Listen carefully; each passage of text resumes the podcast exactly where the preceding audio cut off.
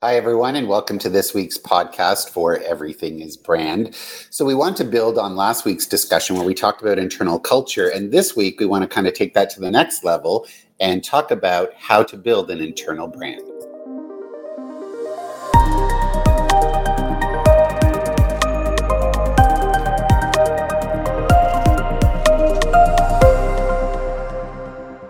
So, Gabby, what are the important elements of building an internal brand? How do we go from, you know, recognizing that we're trying to build an internal culture to actually building an internal brand? Well, first of all, you got to get the team involved. You got to get your internal team involved. You can't create things in a silo and keep them in the dark. So, you've got to include the team and allow them to ask questions um, get familiar with a new brand if that if you're launching a new brand this may even help you with the external launch but more importantly, it shows that uh, their voice is important in the process and um, and that you're hearing them. Uh, the other one I would say is we often focus on doing an external launch plan, but never an internal launch plan. And I think that's a key element as well is plan for that internal launch um, as well as your external one. Yeah. So, one of the things that we talked about last week was this idea that your employees or your team members are integral to being the biggest brand ambassadors for your brand out in the marketplace.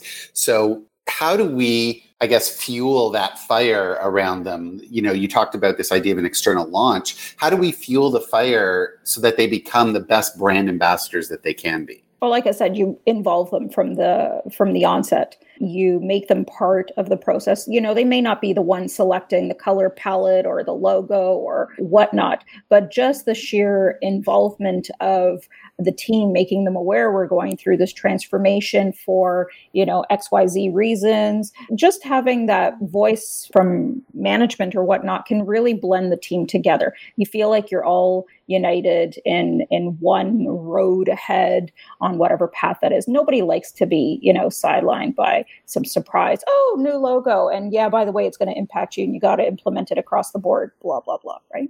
Yeah. So that's the visual part of it. But what about what about the messaging? What about the positioning? How do we how do we really get people internally involved in, in making sure that if we are refreshing the brand or recreating the brand or even coming up with a whole brand new brand, uh, how do we make sure that they that their voice is involved in that other than just asking their thoughts?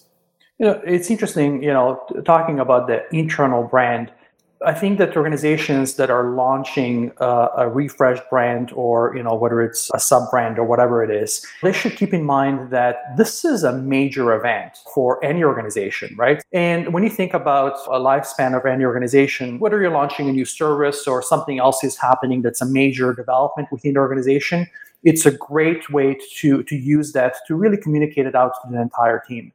And doing a rebrand or launching a new brand is one of those opportunities. And I think that, you know, any organization that actually misses out on that opportunity uh, really kind of loses out on that great chance to really reconnect with the team and get everybody on the same page.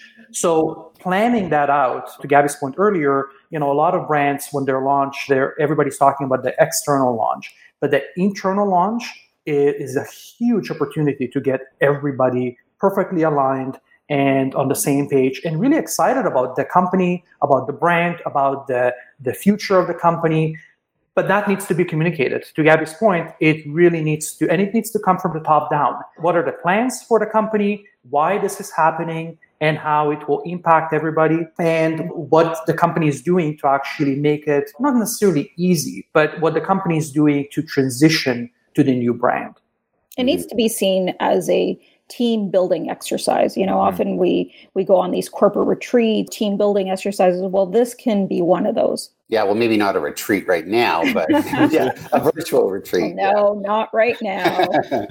but the but you know th- this brings up another issue is that for an organization that's going through a rebrand or a refresh, it's easy to kind of designate an internal element to that. But what about if you're not going through a rebrand or a refresh? I mean, one of the things that is key is that often organizations have these big brand strategies for the external audience, but they don't have a brand strategy for the internal audience. I mean, is internal brand important for organizations even if they're not going through a rebrand? And, and how do they make sure that if they have never interpreted the brand for the internal audience, that they can go about doing that? How do how do we make that happen? Well, it's it's very important, and you know this kind of goes back to last week's uh, podcast. Really, we're talking internally. We're talking about the the culture, right? It's uh, employees. The entire team has to believe in that brand, in the culture of the company. And some companies have a very positive, very inclusive culture in terms of, you know, everybody understands where, where the company is going. But that really comes down to, again, management actually including the entire team at all levels um, and kind of telling them where the company is going and what's happening and what they're doing to, to evolve the company, to, to make it better, to grow, or whatever may be happening. Communication is key. We see it often where you know a lot of the senior members of the team might be involved in the planning and and the reality is is that by having representation from across all levels of the team you get some insights that you wouldn't necessarily have gotten. And it, it, really allows for a much more detailed strategy when it comes to both launching whatever you're trying to do internally and externally and, and, and building off of those, those ideas and those insights. So at the end of the day, what is an internal brand? We get this question a lot. So I was thinking that maybe what we could do is we could define a little bit about what we mean by internal brand. So I mean, I'll, I'll start and then, you know, we can each uh, uh, layer in and add into that. But, but I think more than anything, what the internal brand is, is the same way your external brand is the promise to customers uh, or clients. The internal brand is the promise to employees. It's the promise to new employees that may be coming on. It's, uh, the promise to uh, long-term employees. You know, the mission, vision, and values are, are part of that, uh, but not everything to that. And at the end of the day, it's it's really the elements of what we talked about last week, which is the culture all summed up and brought into a position for how this company sees itself internally before it takes that uh, promise externally. What else do you think is important to the internal brand? What what other factors do you think that organizations need to be thinking about when they want to put their internal brand together? I would actually kind of not necessarily talk about from the organizational point of view, but from the employee point of view. I think being proud of what you actually bring to the table, what your contribution to the organization is, I think is really, really important. Just being proud of what you do and, and do your best every single day. I think that that is a huge part of it because anytime we talk about whether it's in retail or anywhere where you, you see an employee who is just not engaged, that reflects on the brand. And yes, it's it comes down to training, it comes down to all of that uh, stuff that the company can do, but employees have an important role in that as well. They have to be a part of it. They have to be engaged. And if they're in, if they're not getting enough from the organization, they should ask for it there's nothing wrong in actually saying, you know, the organization is not doing enough to communicate that. And that can come from employees. It doesn't necessarily have to come from top management or middle level management, whatever it may be. I think you also have to believe in the journey that you're going on, you know, and if that journey is one that uh, is aligned, the employee is aligned with the journey of the company. And when I say journey, I don't mean profits. I mean what, you know, what is it that the company is doing? Is it, you know, doing something for the environment, the better of other individuals? What is it? And do the values of that employee match with that, the values of the company and the journey that that company is going on? Only then can you really be an active participant in that journey.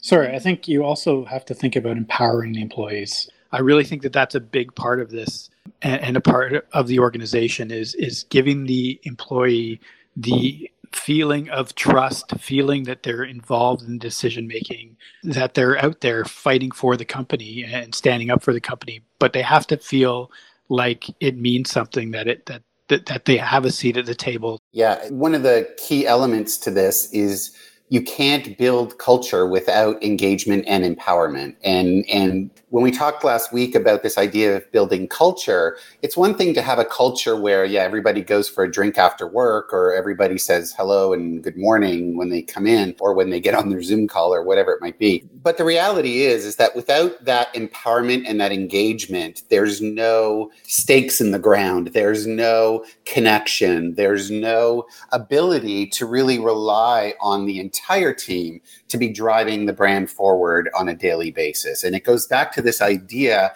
that the internal brand is not separate from the external brand. The internal brand is really a reflection of, of what you're trying to do externally and really engaging and empowering your team to be able to deliver on that. And so when people ask us, well, how do I build an internal brand? It, it really comes back to this idea of take a look at your culture, take a look at your engagement, take a look at how much you empower your team and and really decide how you're going to take the promise that you're making externally and be able to deliver that through the team that you have, whether it's a small team or a large team, whether you're siloed or a pretty flat organization. It, it doesn't really matter because at the end of everything, what matters the most is that when people deal with any of your folks, they're getting the brand experience that you're promising externally. And that's why it's a reflection. So if you're if you're not reflecting your external brand internally, then you're not achieving your external brand objectives either. I think also like authenticity, right? Like, I mean, we talk about that a Yeah. lot, I think, over Yeah. time. But I think, you know, if you really want to be authentic, it can't just be externally, right? It has to be across the board. And I think that that's, you know, if an employee is working for a company and they see that there's this message being pushed out externally, but it's not being carried internally, the auth- auth- authenticity Authenticity. just just uh, just falls right off. I mean, and I think Yeah. that the minute that happens, people, you know, they they lose interest in in fighting or standing up for that brand. So mm-hmm. it's a it's a big word and it's an stop important. word. believing. Yeah, yeah. To So- stop believing. And and we see that a lot actually, even when it comes to brands being marketed in any way, you you realize that what they're saying about the brand externally and how I guess they are rolling that out are just not aligned. And and you see that, right? Like you you know, whether it's a, a direct service or the way it kind of the, the brand feels when you walk into a retail store or somebody's office or whatever it, there, you just feel that there's there is a misalignment. It's the and it's it's again it comes down to communication, right? Like if there is you know we're talking about a brand launch, but that can even be a campaign launch, right? Like when you're actually uh, promoting something. Again, the team needs to be informed about it. They need to know, especially people who are on the front lines, what's actually going on, so they can respond to that. hmm I remember when uh, Target launched their brand in Canada, and you know everyone was very excited about oh Target is coming to Canada, and, and Target had great brands, and people had been there in the United States, and they'd seen the commercials, And, they did a fabulous job at Yeah. externally launching. externally that. launching it yes but the Right. problem was that when you walked into the targets in canada you know you were going into an old Zellers store with half the product and none of the associates knew what was going on. And so you know there was a lot of questions around well why aren't these products here? You know target usually carries this and that. And and you would ask the associates and they're like well we don't know. We don't know why you know. And, so so there was no connection between what was going on externally and the hype that they were creating and internally what was happening when you went into the store and dealt with the people. And it it really led to the demise of the target brand pretty quickly in canada. And it's a really good example of how when you don't have that alignment i mean that one's pretty cut and dry. But but i think it gives an example of how when you don't align the internal brand with the external brand you're actually harming both. And at the end of the of everything you're harming your business. I was part of the uh, merger with TD and Canada Trust way back in the day. And uh, if anybody can remember, Canada Trust was known as very customer service oriented, um, above and beyond, friendly, you name it. And TD, not so much. Mm-hmm. Uh, enter, you know, the comfy couch. Uh, enter the merge. I think the uh, comfy enter- chair. You mean, not the couch? oh, it comfy chair? Yeah, couch, chair. green chair, etc. Um, but there was during the merge, there wasn't there was actually a thing that we needed to switch. We needed to, you know, become more customer service oriented. We weren't just people there. We were there to service and help there was a lot of uh, cross training between the branches, the organizations, and uh, I think that came on the positive end of it. But there was definitely a lot of training and a lot of hey, listen, this is what these guys are good at. We need to now parlay that into the new organization. So there was and, a lot of effort there. Yeah, and, and Gabby, it's interesting that you say that because before um, before we started Zinc, uh, I worked for a large consulting firm, and we were actually the architects of that internal brand, and so we put it all together for the TD Canada Trust merger. and one of the things that we really focused on was this idea that you know TD Canada Trust was about to go out with this whole new look and feel to uh, clients, customers across the country but that had to be delivered. And if it wasn't delivered properly, then there was going to be a problem. And so there were training manuals put together. There were face to face meetings that were held on, on what the new brand meant. It was launched uh, internally across the country before it went external. We put binders together where, eh, you know, the old days of binders, now that would all be online. but, but the reality was is that it was a, a bunch of information so that if people had questions or they didn't understand or they wanted more information, they could easily go in there and get what they needed uh, because you know there's no way that you can cover everything, and there's no brand that's going to be excellent at empowering everybody with every piece of information that could ever be required. But I think it's a it's it's about showing effort on on behalf of the brand to say look the internal team and what you're delivering is just as important to the brand as anything else and here are the resources that we're providing to enable that and it happened all the way to the front line you know, yeah. frontline workers, the ones that had that intimate contact with with customers. And yeah, there was hype around it, which is you know one of the um, uh, one of the points in when launching an internal brand is hype it up, and hype it up not you know I mean hype it up sometimes has a negative, but while remaining authentic it is. It is a transitional period whatever you are doing. It is a moment to celebrate and and use that opportunity. Create a video create that excitement that you know people can rally around. Um, you know give them swag. Probably still have some of that td canada trust first logos a swag that was sent out to all of the employees but there was a sense of excitement in the organization during that time you know right down to various branches that i was at. And that that all played a part in that brand success in that merger success. It did, a hundred percent. And I think that, you know, one of the important parts and the hard part is that once you do that launch or that rebrand or whatever, it's about keeping that momentum. How do you how do you then keep that momentum to ensure that you continue to deliver on that brand? And that's the million dollar question. And we try and work on that every single day. But but the reality is is that when you do have those event based elements to your brand, whether it's a relaunch or a campaign, as you said earlier, Marco, whatever it might be, there will be these events and you need to involve people internally as well as externally. But then in the quieter times, in the softer times, you also need to find ways to ensure that the internal brand is, is working for you. I mean, it even comes down to this idea of, of the recruitment element to the internal brand, where, you know, we've worked on for several clients on how do you interpret the brand for recruitment. And and that really becomes this combination because they're not employees and they're not consumers. They they're they want to potentially be employees but they might be customers or consumers. And so you have to kind of fall somewhere in the middle there where you're leveraging the external brand that you've established in the marketplace, but you're also introducing elements of the internal brand to make them excited or, or want to work for you. And that's become even more important as the fight for talent has gotten, you know, even more difficult. One of the things that I just want to kind of bring up as well, and this is really more about kind of uh, brand launch internally, is uh, quite often we see where employees love the old brand and they hate to see it go.